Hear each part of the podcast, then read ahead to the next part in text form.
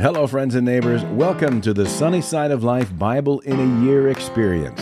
Join me each day as I read the Bible from start to finish.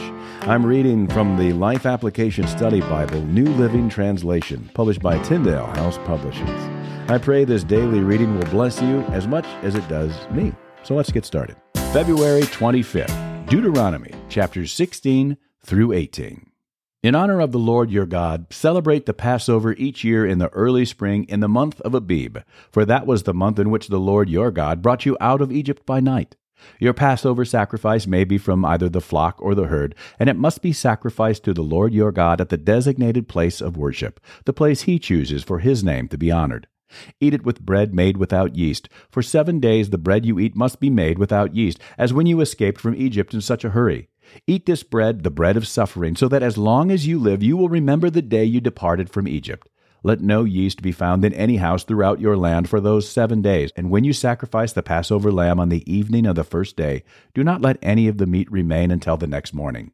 You may not sacrifice the Passover in just any of the towns that the Lord your God has given you. You must offer it only at the designated place of worship, the place the Lord your God chooses for his name to be honored. Sacrifice it there in the evening as the sun goes down on the anniversary of your exodus from Egypt. Roast the lamb and eat it in the place the Lord your God chooses. Then you may go back to your tents the next morning. For the next six days you may not eat any bread made with yeast. On the seventh day proclaim another holy day in honor of the Lord your God and no work may be done on that day. Count off seven weeks from when you first begin to cut the grain at the time of harvest. Then celebrate the festival of harvest to honor the Lord your God. Bring him a voluntary offering in proportion to the blessings you have received from him. This is a time to celebrate before the Lord your God at the designated place of worship he will choose for his name to be honored. Celebrate with your sons and daughters, your male and female servants, the Levites from your towns, and the foreigners, orphans, and widows who live among you. Remember that you were once slaves in Egypt, so be careful to obey all these decrees. You must observe the festival of shelters for seven days at the end of the harvest season, after the grain has been threshed and the grapes have been pressed. This festival will be a happy time of celebrating with your sons and daughters, your male and female servants, and the Levites, foreigners, orphans, and widows from your towns. For seven days you must celebrate this festival to honor the Lord your God at the place he chooses, for it is he who blesses you with bountiful harvests and gives you success in all your work.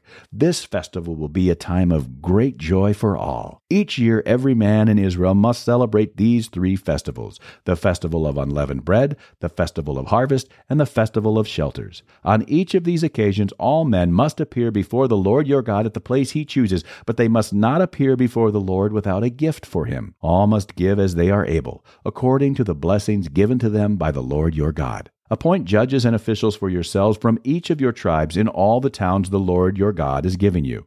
They must judge the people fairly. You must never twist justice or show partiality. Never accept a bribe, for bribes blind the eyes of the wise and corrupt the decisions of the godly.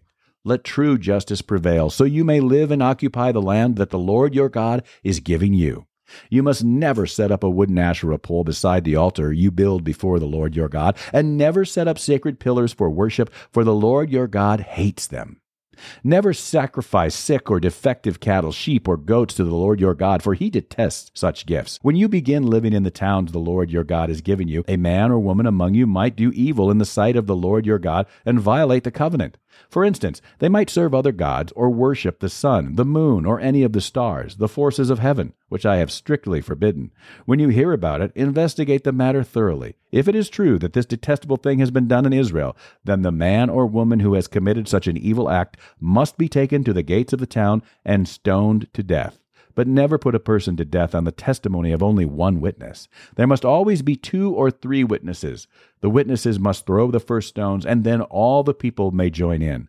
In this way, you will purge the evil from among you.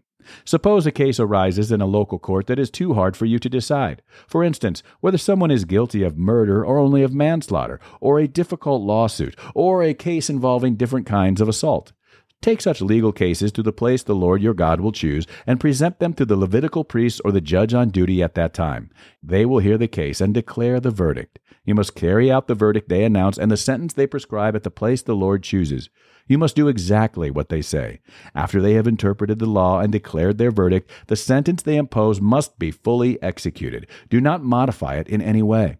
Anyone arrogant enough to reject the verdict of the judge or of the priest who represents the Lord your God must die. In this way you will purge the evil from Israel. Then everyone else will hear about it and be afraid to act so arrogantly. You are about to enter the land the Lord your God has given you. When you take it over and settle there, you may think, we should select a king to rule over us like the other nations around us. If this happens, be sure to select as king the man the Lord your God chooses. You must appoint a fellow Israelite. He may not be a foreigner. The king must not build up a large stable of horses for himself or send his people to Egypt to buy horses, for the Lord has told you, you must never return to Egypt. The king must not take many wives for himself, because they will turn his heart away from the Lord, and he must not accumulate large amounts of wealth in silver and gold for himself. When he sits on the throne as king, he must copy for himself this body of instruction on a scroll in the presence of the Levitical priests. He must always keep that copy with him and read it daily as long as he lives. That way, he will learn to fear the Lord his God by obeying all the terms of these instructions and decrees. This regular reading will prevent him from becoming proud and acting as if he is above his fellow citizens. It will also prevent him from turning away from these commands in the smallest way, and it will ensure that he and his descendants will reign for many generations in Israel. Remember that the Levitical priests, that is, the whole of the tribe of Levi, will receive no allotment of land among the other tribes in Israel. Instead, the priests and Levites will eat from the special gifts given to the Lord, for that is their share. They will have no land of their own among the Israelites. The Lord Himself is their special possession, just as He promised them. These are the parts the priests may claim as their share from the cattle, sheep, and goats that the people bring as offerings the shoulder, the cheeks, and the stomach. You must also give to the priest the first share of the grain, the new wine, the olive oil, and the wool at shearing time. For the Lord your God chose the tribe of Levi out of all your tribes to minister in the Lord's name forever. Suppose a Levite chooses to move from his town in Israel, wherever he is living, to the place the Lord chooses for worship. He may minister there in the name of the Lord his God, just like all his fellow Levites who are serving the Lord there. He may eat his share of the sacrifices and offerings, even if he also receives support from his family. When you enter the land the Lord your God is giving you, be very careful not to imitate the detestable customs of the nations living there. For example, never sacrifice your son or daughter as a burnt offering, and do not let your people practice fortune telling, or use sorcery, or interpret omens, or engage in witchcraft, or cast spells, or function as mediums or psychics, or call forth the spirits of the dead.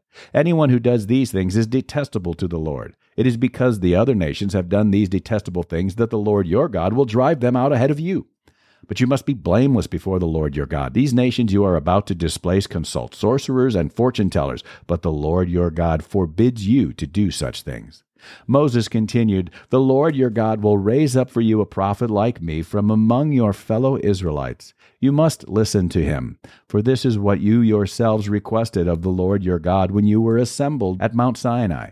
You said, Don't let us hear the voice of the Lord our God any more, or see this blazing fire, for we will die.